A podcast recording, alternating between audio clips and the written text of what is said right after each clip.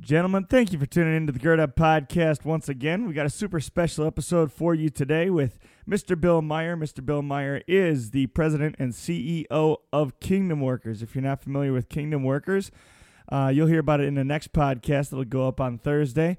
But Kingdom Workers is a global organization that helps to bring the gospel to thousands of people all over, all over the world, uh, changing hearts and minds and eternities all at the same time.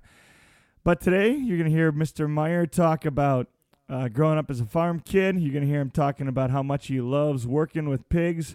You're going to hear some great stories of uh, toughness and mental toughness and fortitude. And you're also going to hear some great stories from the mission field. So I'm glad you tuned in. Make sure you're following us on social media. Make sure you're leaving reviews for this podcast and staying tuned with us and enjoy this interview with Mr. Bill Meyer.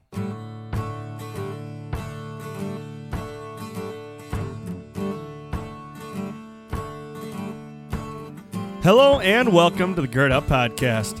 The call to gird up is an ancient way of telling a man to prepare himself for hard work or a battle ahead. Our work is to reclaim masculinity in the modern world and to live out our calling as men of God. Here you will find a community of believers, brothers in Christ, working hard to become the men that God has called us to be. I am your host, Charlie Jungemak. I'm a teacher, a coach, music director, and a man of God, myself working toward the goal of, like David, being a man after God's own heart. We're happy you could join us. Now it's time to roll up our sleeves, to gird up, and become the men that God has created us to be.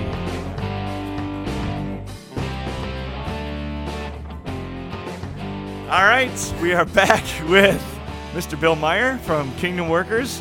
Um, we talked uh, a couple minutes ago in this interview about uh, Kingdom Workers and, and, all that, and make sure you listen to that episode because it's going to be really good. Uh, but now I want to talk about Bill. So, Bill, let's let's talk about you a little bit. Talk about your childhood and, and growing up, and let's get into it here. All right, all right. I uh, yeah, it's like it's sort of weird to feel like you're supposed to talk about yourself, but I uh, guess I'll get. You are the most interesting person in the room right now by yeah. far. So it's just because I'm old. you got more experience, yeah. exactly. Uh, so I I grew up on a farm. That's the bottom line. When people say, "Where'd you come from?" I'm I'm a farm kid uh, from Bristol, Wisconsin. I uh, my, my parents were uh, well big farmers uh, for I don't know. I, I, was probably 14 when they got rid of the pigs, and then it was just a grain farm after that. Uh, but bottom line is, it was a farm. So mm-hmm. 4-H family, Farm Bureau family, uh, also a church family. Uh, went went down to Faith Lutheran Church in Antioch, Illinois, and for for church and for school. But uh, growing up on the farm is something that I, I don't believe anyone wants to leave behind that, that grew up on a farm. Mm. Uh, and e- even now, I, have got my kids involved in 4-H, even, but I'm, I'm a town guy now. I live in Watertown, Wisconsin, but right. but we're we're in 4-H, and my daughter we get our four sheep this this uh, this Saturday. We pick up the four sheep, and awesome. we, we have friends with a little barn uh, three miles away on the edge of town. So we're still doing the farm thing, even though we're not on a farm. Just out of curiosity, who is that? That's Maria. She's okay. about to turn twelve. Cool. And yeah, she's big into any kind of animal, but but yeah, sheep is her thing now. Does the other family do the sheep and that kind of stuff too? No, they're retired dairy farmers. Okay. So they're they're their barns uh, it's a hobby farm now they keep a few goats they got some mm-hmm. rabbits turkeys chickens ducks and uh, and then my daughter's sheep you know awesome. they, they think it's really cool to to have my daughter's sheep out there and uh, w- with sheep especially fair sheep you, you, you, can't just fill a feeder and let them be like mm-hmm. a pig but you gotta you gotta feed them and water them every day and then also they get walked every single day they get exercised and worked with every single day we're out there so it's it's active farming. Yeah. Uh, but, but, yeah, so but back to to growing up. Uh, yeah, it, it, it's fun now even to talk to some of my friends from grade school and high school when I haven't seen them for a while because they'll always tell me about uh, the first time they visited Bill's house. and uh, you know, one, one of my friends is he and his brother. They they've got a, a, a car dealership, and uh, and actually through the, even through their car dealership, they're they're supporters of Kingdom Workers. They're they're really generous. It's awesome, and uh, you know, Kurt s- says he, will never forget coming to the farm, and uh, a pig had died, and I had to take our little bobcat and get the carcass out of the pig pen, and then we had to haul it out to the woods where all the all the all the pigs get buried, and then the tractor got stuck, and it was stuck in the mud, and we had to walk like a half mile and to get the tractor, another tractor to get it out, and it was a big mess. And I mean, he reminded me about stuff that happened that day that I I didn't remember at all, but he remembers every moment, Right. and that that makes me it makes me feel special about the the childhood my parents gave me. Mm-hmm. That uh, I grew up with chores every day uh, that my friends thought were cool and fun. I didn't think they were cool or fun, but but they did, you know. Yeah. And, and and in hindsight, uh, I, I I look back fondly. I I miss driving tractor. I miss running a tractor up and down the field and. Uh, just the, the, the diesel engine and and the dust and seeing you know a deer here or there or watching the planes in the air, but basically mostly just watching and smelling the dirt roll over. Uh, yeah, speaking of dirt, the the first time I went to Africa, the very first morning I woke up after sleeping in Africa for the night, it was uh, the rural Mwembezhi mission station in Zambia, and it was September, and they'd just gotten their first round of rains, and and so that was the first day that the Zambians were in their fields, and I woke up next morning, my very first morning there, and all I could smell all that fresh dirt rolled over, and the dirt smelled exactly like the dirt in Bristol, Wisconsin. Smells like home. It is, yeah. So dirt is dirt, and the dirt in Zambia smells just like the dirt in Wisconsin.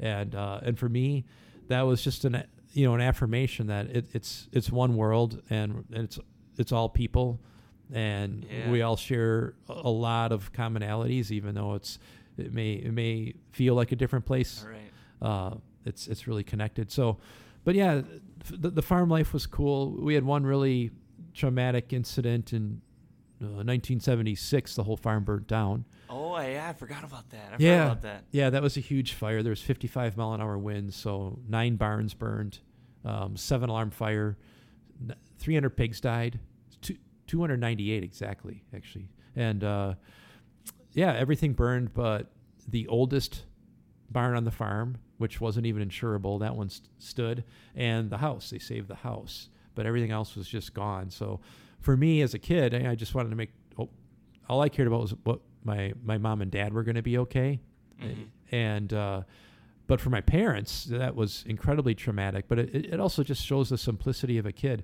I can honestly say that um, all this stuff burned down, all these pigs died, all this equipment was destroyed. None of that really fazed me. All I needed to know was that my mom and dad were okay Yeah. and and they were. So for me, hey, life was good. You go out and you uh, you, you build forts in the corn stalks that your friends are baling for you because you just lost all of your bedding for your pigs. You know, and the, and it's Yeah. still and there's still smoldering wood around, but you and all your buddies from grade school, you're out there, um, you know, having yeah. having little wars in your forts, while all the adults are, are cleaning up Yeah. um, because mom and dad are okay. Life was simple when you're Right. a kid. Um, so it wasn't simple for my parents. Obviously, they they had to rebuild a farm, but they did, and and uh, and it was awesome. Um, they just they they still are in the farmhouse, and I still love going down there. Uh, everything else has been sold. Uh, my dad kept 10 acres, so he still does his farmer's market. He grows his vegetables and hauls them into town four days a week and, and all that. But yeah, uh, it was it, it was an incredible blessing to to grow up on the farm where you're outside, either playing or working in the dirt, having friends come over, liking to come over not just to watch TV or play video games, but because we went to the barn and uh, you know yeah. fixed something, built something, had tree forts all over the place, um, ride our bikes for hours and never leave the farm, that kind of stuff. Yeah. So yeah, it was awesome. Cool. Uh, so, I ju- well, first of all, is that, so insurance pretty much covers all that. Like, so how? What does what does that aftermath look like after a farm burns down? Yeah. So the insurance, nine barns built burnt down. Uh, you know, insurance is a funky thing. You know, there, there's, you, you, are you insured for replacement value or are you shared for real sale value? Mm, And the the insurance built two new barns out of nine. It built a new farrowing barn and a and a nursery for the for the hog operation, and that was it. So all the machinery sat outside for the next two decades, basically, mm, and uh, and that's just the way that's just the way it is. And then and then you roll. You you just you just build your herd back up and you farm the land. Uh, so so financially, it, it it it set my parents back quite a bit, and the, you know the the papers had just been signed to buy the farm. You know, doesn't even mean it was necessarily even paid for. Right. Um, and, and the other element of that uh, is most farms are operated on an operating loan where uh, you know, each year the, the banker gives you a loan to, to buy everything you need to operate and then at the end of the year you sell everything and you pay the bank back and the, whatever is left over is your income for the year so and you've got crop insurance for stuff like that but when um, when building when you have insurance for your buildings and that covers that. But your your operation, the the the buildings that were used for a hog operation, uh, they you could replace the buildings, but the income that would come from raising and selling pigs, that that's not insured. Ah, You- three, right. 300 pigs die. 300 pigs die. And was that the whole herd or? That was most of the younger pigs. The the breeding stock was about 100 pigs. That that they all survived, but the majority of the young ones were all Mhm. dead. And those young ones, and that's what you're gonna sell. that's the ones you're going to sell. Yeah. So you you can do some math if you knew the market prices for hogs back in 1976 or for breeding stock, and you lose 300 pigs. That's a lot of income that you, your your income's gone that year Mhm. from the hog operation. So how long does it take to build your herd back up then? Or? Yeah. So basically, it, it would take it would take about six months to get back to where you had a steady stream of sellable livestock. I'd say, you know. Is it is it a, like a when you're when you're farming pigs is it like an annual cycle where like you you get you know like steers like you'll Yeah. you'll sell off the the the calves once a year. Is that kind of the same thing for pigs or is it just kind of continuous? The pigs is continuous. So you know, if you're starting all over, uh, the just we'll, we'll get into the details of pig farming here. Gestation for a pig is three months, three weeks, and three days. So if you, if there's some breeding stock and and you go through a breeding cycle, then roughly four months later, babies are born.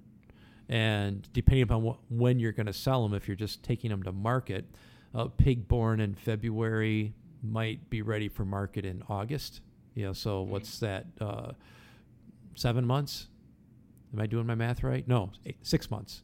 So six months after pigs are born, you might have um, pigs ready for market, or possibly to be sold to become breeding stock. They wouldn't be breeding stock that quickly, but they'd be ready to to become breeding stock. So so if you've got pigs that are are still pregnant after you have a fire like that, um, actually, you know, six months was too short. I said that earlier that it would take six months to recover. If they're already if they're already pregnant, they might start birthing in a month, or maybe it'd be four months, and then you got to wait six months after that. So okay. Yeah. um, wow. in the meantime, So it's essentially a year to get back on your feet. yeah, yeah, I'd say to where the hog operation's making money again. Yeah.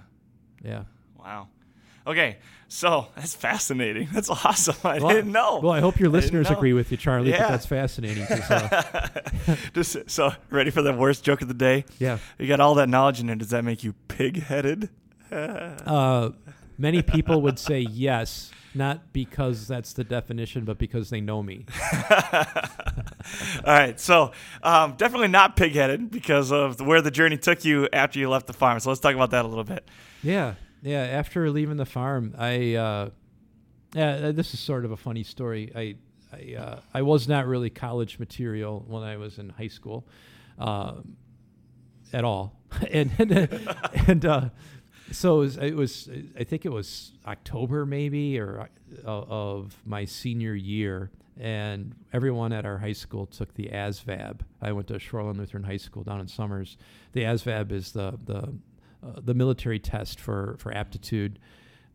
And uh, a recruiter called my mom on and and said, "Hey, we just got results, and uh, your son Bill, he actually qualified to take the next qualification test for the nuclear field." And uh, yeah, I, I, you know, I, I'd like to come talk to him about enlisting in the Navy's nuclear power program. And my mom said to him, "Tell me a little bit more." And he told him, told my mom a little bit more, and then my mom said, "I'm going to have him at the kitchen table at nine o'clock on Saturday. you better be there.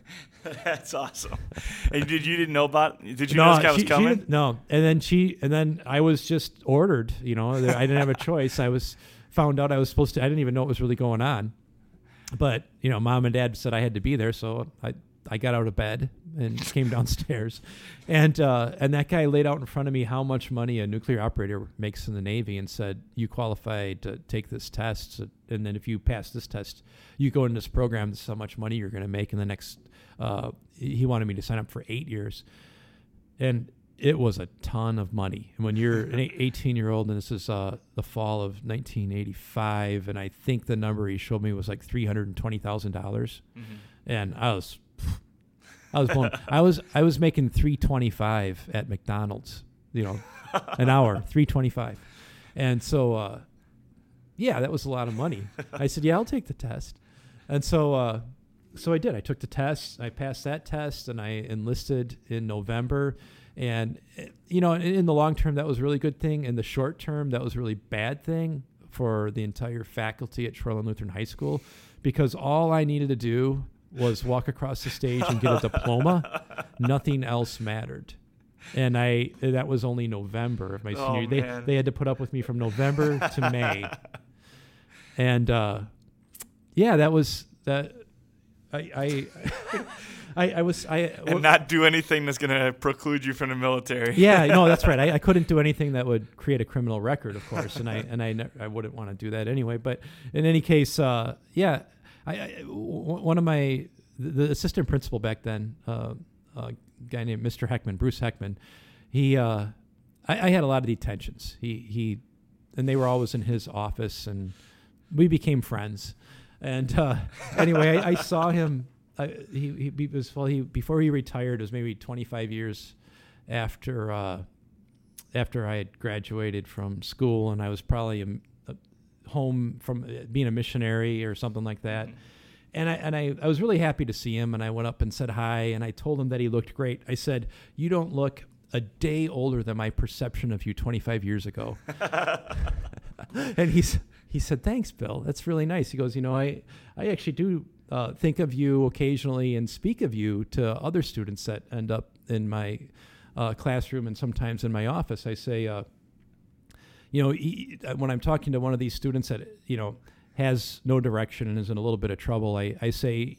You know, I, I I know I know that you have no direction, have no idea what you're going to do, and you really don't care about anything right now but it's amazing what God can do with people like you, and I've I've seen the proof. You know, his name's Bill Meyer. You know, and, and so uh, so yeah, God's done some pretty incredible things in, in my life since then. But yeah, I was pretty bad there, and ended up got in the Navy. Uh, as the principal Ray Dussault said when he found out I enlisted, Bill Meyer is either going to do really well in the Navy or he's going to get kicked out.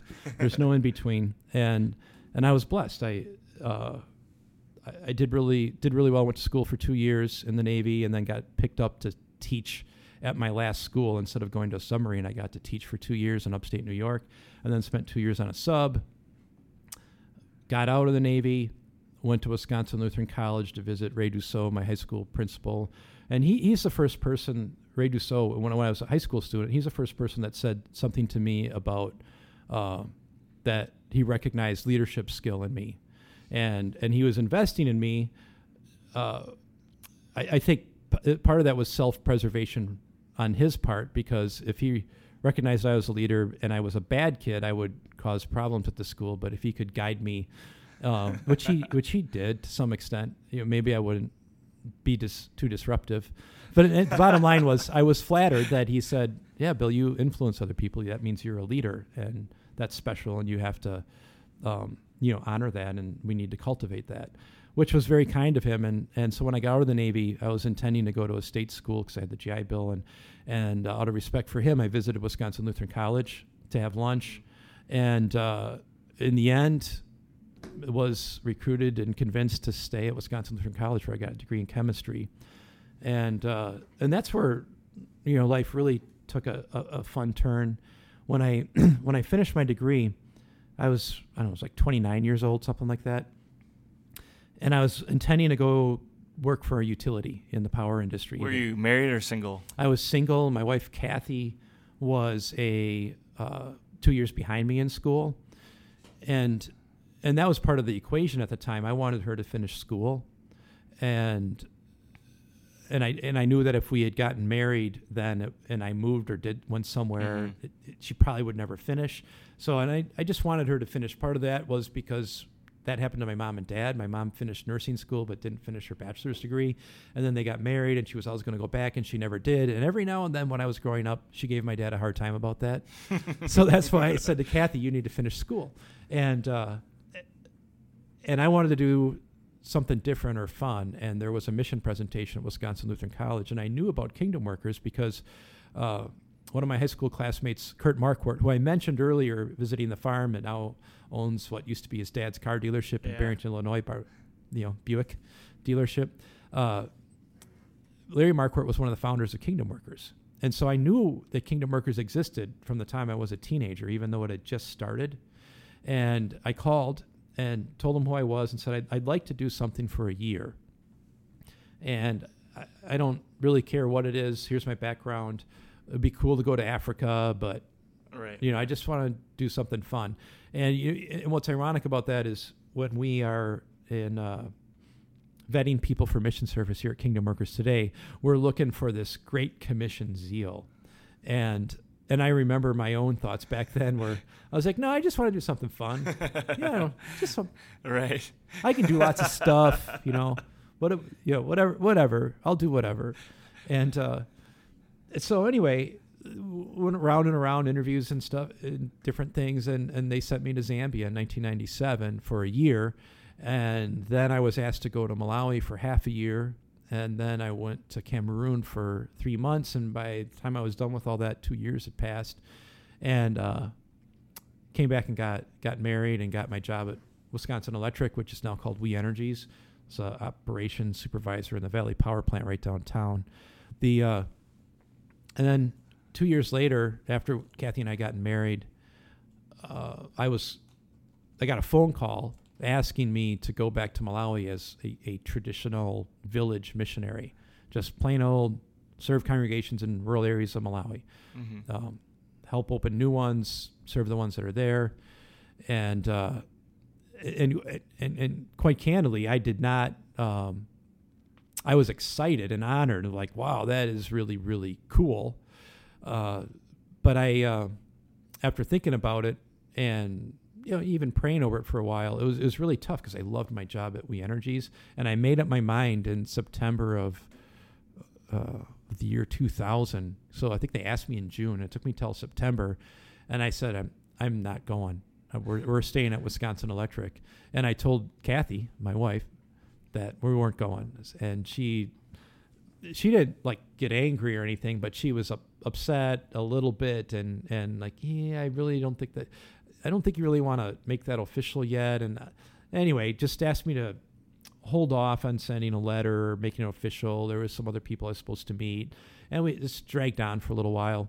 And uh, I said, okay, fine, fine. And so we'll see these people. So now, now it's November of the same year. I'm still holding this call, and uh, and and again, I was like, yeah. We're, we're, we're gonna we're gonna buy a house and I'm gonna stay at We Energies and someday I'm gonna run We Energies, sweetie. I that's that's that's what I'm gonna do. Right. And uh, she said, ah, I, I just don't see how you could say no to this going to Malawi. And I said, why not? And she said, well, they're, they don't just ask anybody to do this. They're asking you because they know you can do it. They know that uh, you get along with the people that are on the mission team. You also have gotten along with the, the, the, the, Malawians and Zambians, and they know you can learn the language. So they're asking you because they know you can do it. You know you can do it. So why wouldn't you do it?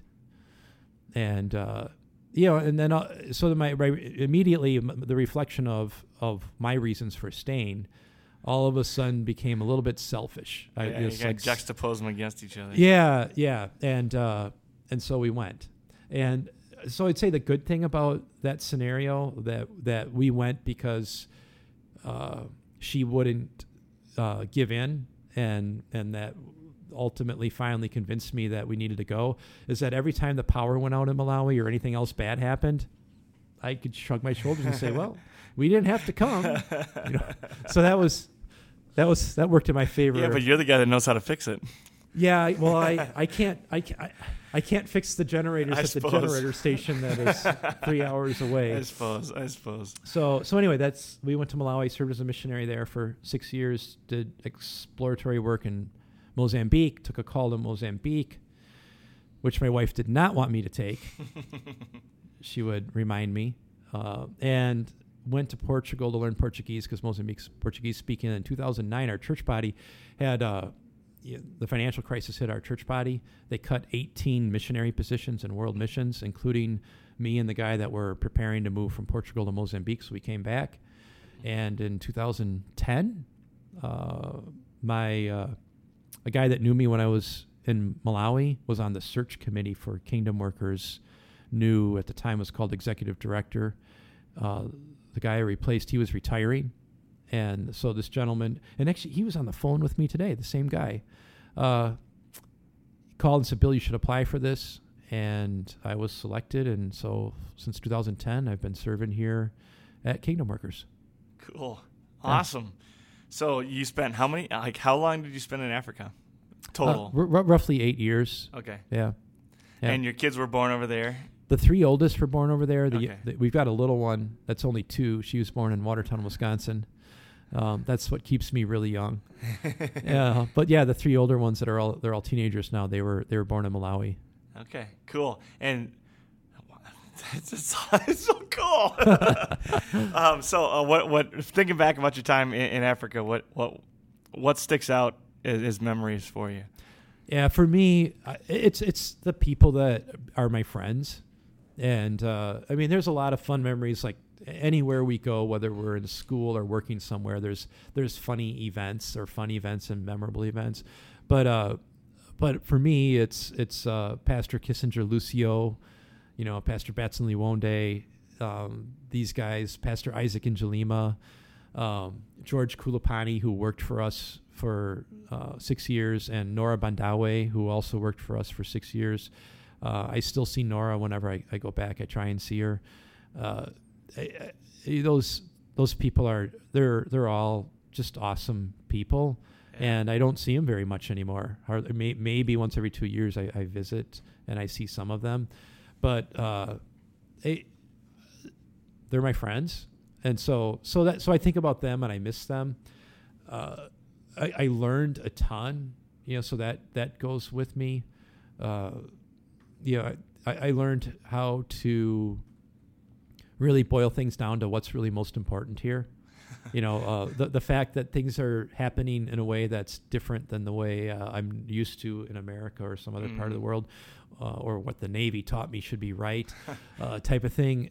Uh, in the end, i- in those moments, eventually with experience, you learn to figure out "Hey, what's actually really most important here. What's the outcome you're all looking for, and uh, and the means don't justify the ends when it comes to morals and ethics. However, uh, when you're when it's not an issue of morals or ethics, the outcome is all that matters, and you're, you, the cultural norms that you were brought up with don't matter anymore.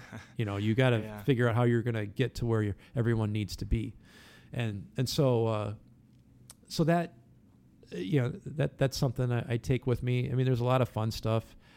Uh, I, I I learned another thing that I learned is a, a- a person by themselves uh, can only do so much, and and it's really hard.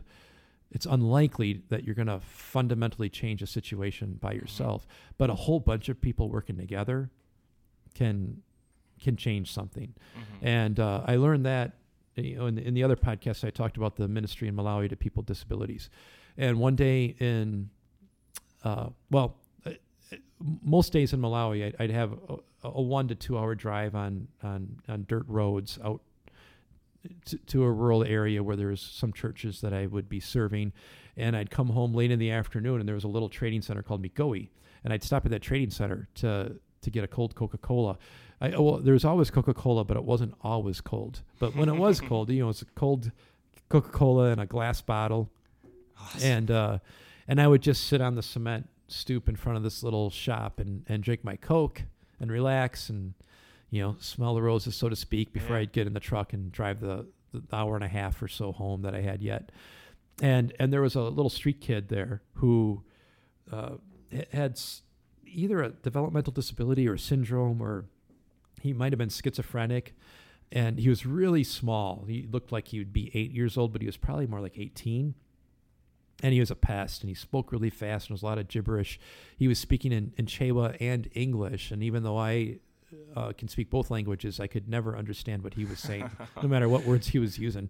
And and he'd always pester me for a couple of kwacha the local currency.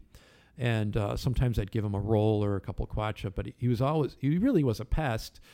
And uh, and so, sometimes uh, I, I would i mean on some on one occasion I stopped my truck, and before he actually took the key out of the ignition, I heard a thump, and he had plastered his face and hands on my window, and he was waiting for me. and you know, I had to push him away from the door to get out of the truck, and he's like, "You're going to give me."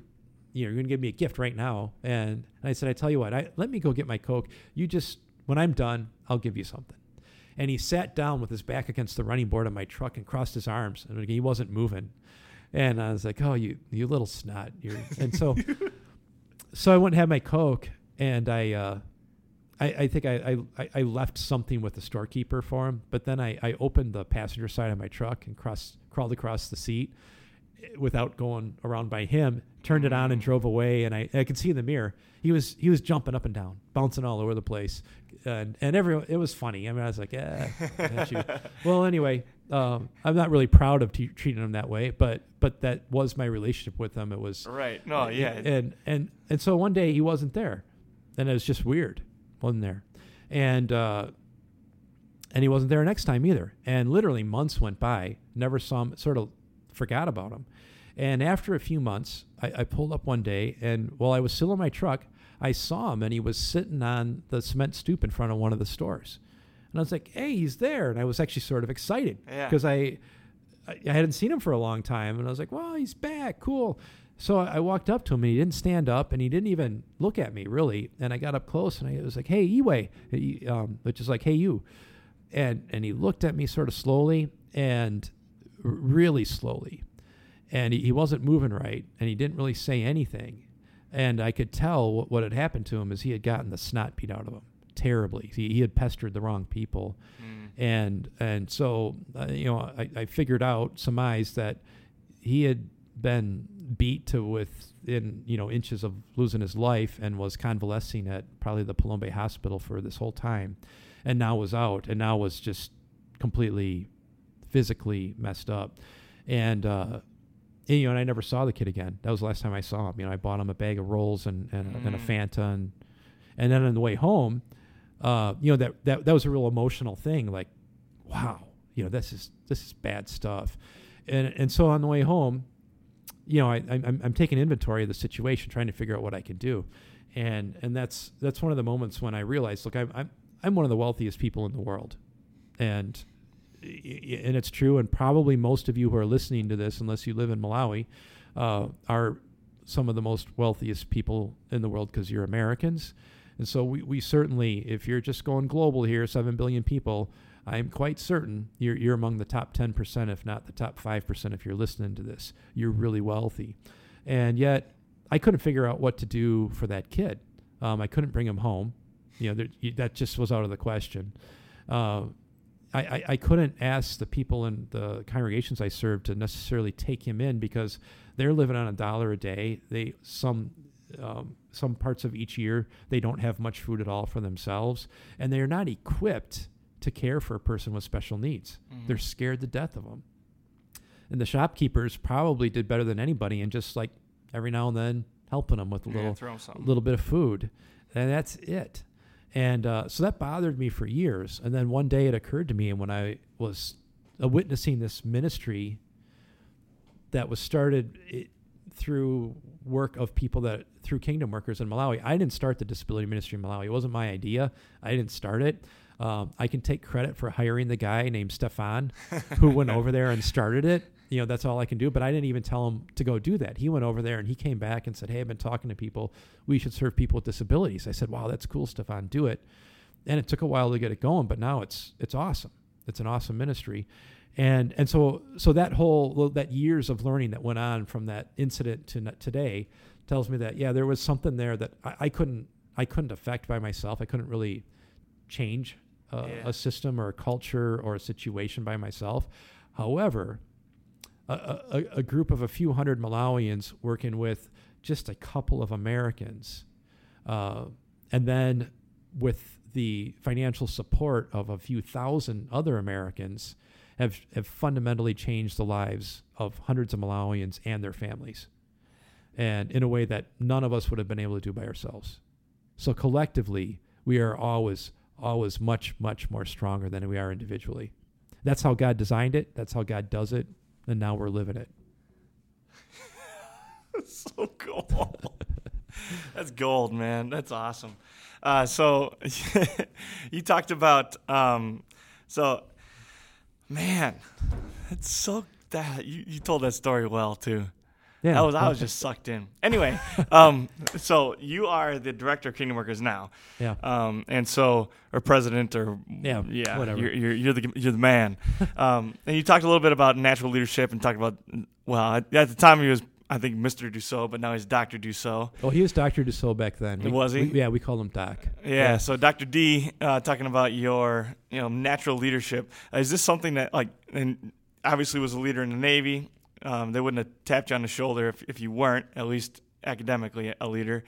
Um, and then you know coming through just consistent examples of leadership. And so is that something that you've nurtured, or just something that kind of seems to happen and you get better at it as you go, or can you talk to your leadership potential and ability a little bit? Because I know people that that work for you, at least the people that I know that work for you, really enjoy working for you too, and and they talk boldly about that. So Yeah, yeah. I think the longer I'm here, uh, the more often that there are days when they may not enjoy working for me as much as they did the first year or the second. oh, but that But comes it- with the job too. That comes I with mean, the job. But I, but you know, I, I, I, I love the people that work at Kingdom Workers, and I and I love the people that work with us. Um, and and you know, and that's a huge part of all of this is understanding um, the love that Jesus intends us to have for each other, which is based on the love that He has for us. Sometimes we say, "Oh, I love Jesus, therefore I love these other people." It's actually no. Jesus loves me a ton. Um, that's my basis of my love for other people, and uh, but so so a leadership journey. I mentioned uh, Dr. D mentioned talking to me and coming out to see me on the farm one day and asking to go for a walk. And if that isn't weird, you're 17 years old and a high school principal wants to go have a walk on the farm. That was weird. Uh, but that's what he talked about was was leadership. And I was like, oh, okay, yep, this is still weird, but okay, I'm a leader. All right, I'll, you know, but I, but but that was part of him, like really grabbing my respect too, because I do still love and respect him. He's an awesome dude, and uh, he uh, the next time that someone really talked about that um, was it was early early in the Navy, and it was it was like a cleanup detail after school or something. I was a student, and whatever we were doing, I ended up telling everybody what they were supposed to do that that day, and and it was our uh, the guy's called a leading first. He was the the the guy in charge of all everybody there at the time, and I had just someone had asked me something. I said, "Well, do this, this, and that, whatever it is." And this leading first said he just didn't say. He, he just was looking at me, and I looked back, and he said, "I don't know what it is about you, Bill, but people just do what you say." I, I said, "Okay, thanks." Um, and I was trying to think of what I was going to tell him. I don't remember if I had a smart comeback or not, but but that's a, that's so that was another time that I, that really stuck. Like, okay, I um, so people do what I say, and and and so, but it was recognition of something going on. It was affirmation of what Dr. D had said years before, and and in in in Malawi, uh, my I don't gee whiz.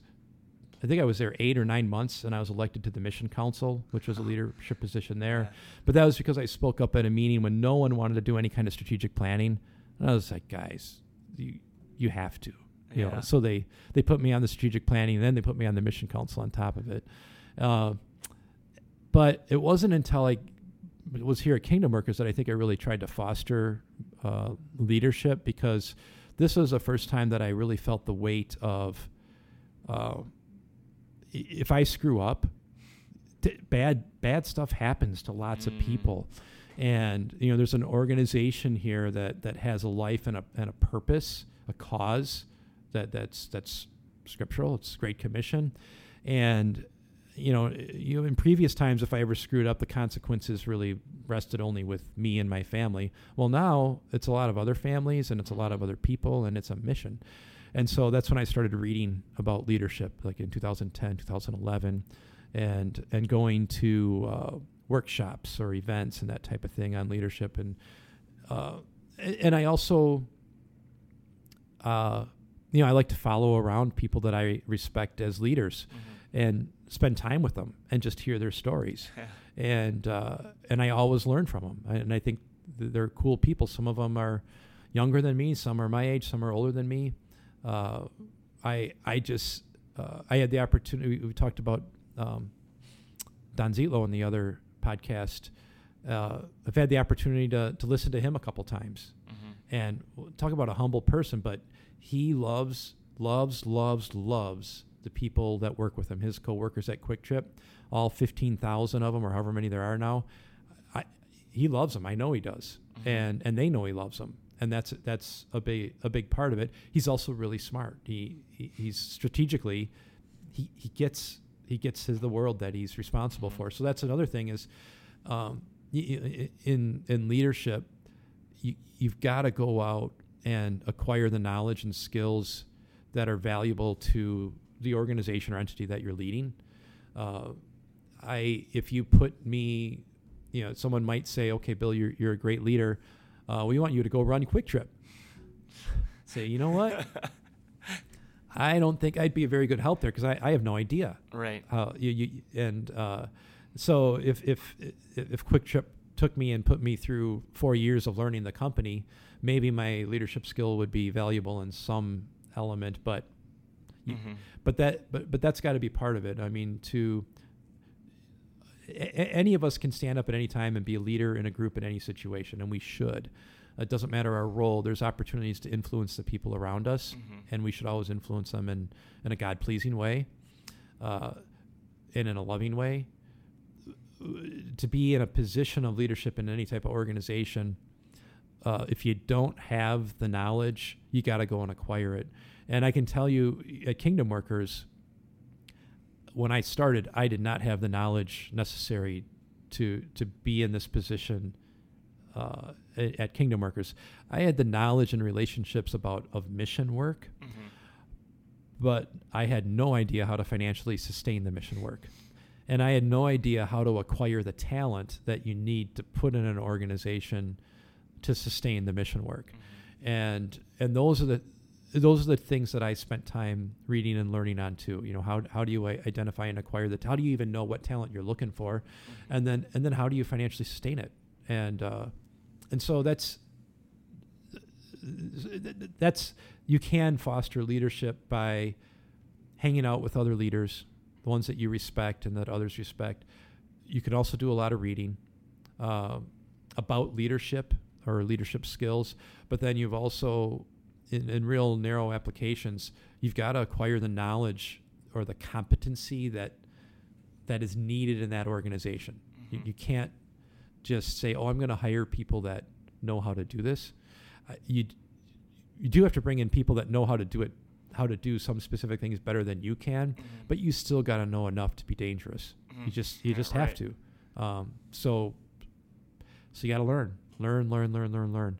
Um, you know, beyond that, uh, you know, I, I we we use strengths finders. Uh, we also use DISC. Mhm. Um, those can tell a person about um, the way they're wired that might indicate some aptitude for leadership. But I, I sincerely believe, and I've actually seen it. Uh, there's a person on our team named Patty who uh, would never, ever, ever, until recently, consider herself a leader and would, would run away from leadership. And even when she was a leader, would say she's not a leader. She's she's she's extremely humble, but she's extremely uh, she she just works her tail off, She's she's an incredibly hard worker. She's very efficient. She wants to keep give everybody what what they need in a good way, and and she all knows what's right and wants to make things right all the time. And she's just smart. She's really smart.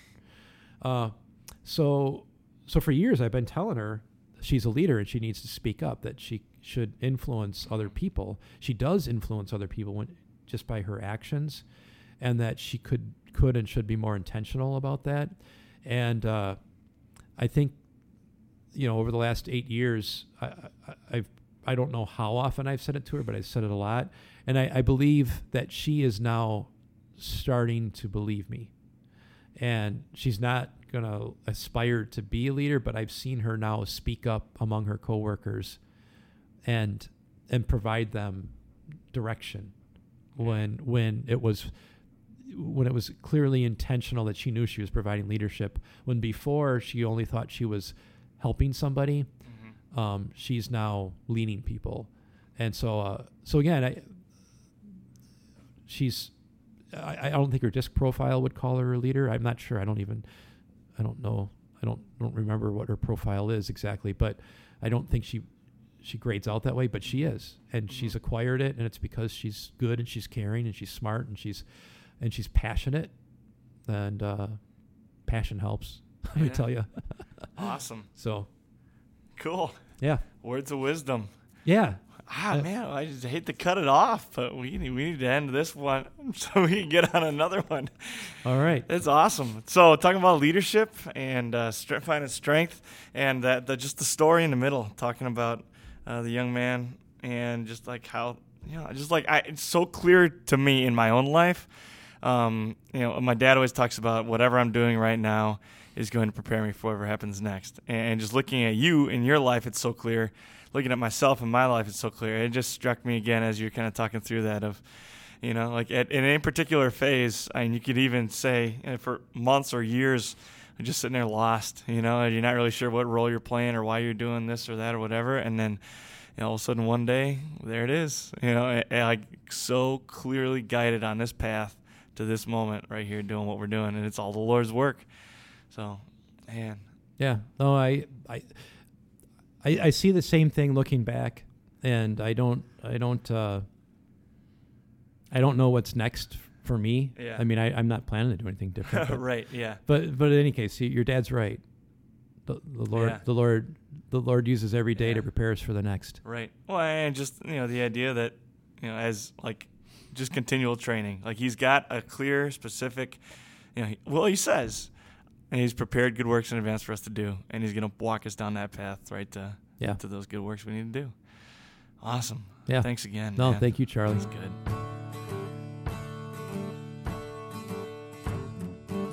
Thanks for listening to the Gird Up Podcast. If you like what you're hearing, you can find more episodes like this on SoundCloud, Spotify, iTunes, the podcast app, and Pippa. If you want to follow us on social media, you can find us on Instagram at Time to Gird Up. You can find us on Facebook at the Gird Up Podcast. Or if you want to email me, you can email me at Coach Ungemach, that's U N G E M A C H, at gmail.com. Please leave a five star rating and review on this podcast on iTunes. The more four and five star ratings we receive, the more people we will reach on iTunes because iTunes will boost us more. Thank you to Seth Palmeyer for our podcast art. And thank you to you, the listener, because without you, this podcast would not be possible. So, with that, I encourage you to go out, man up, gird up, and become the men that God has created us to be. Have a good one.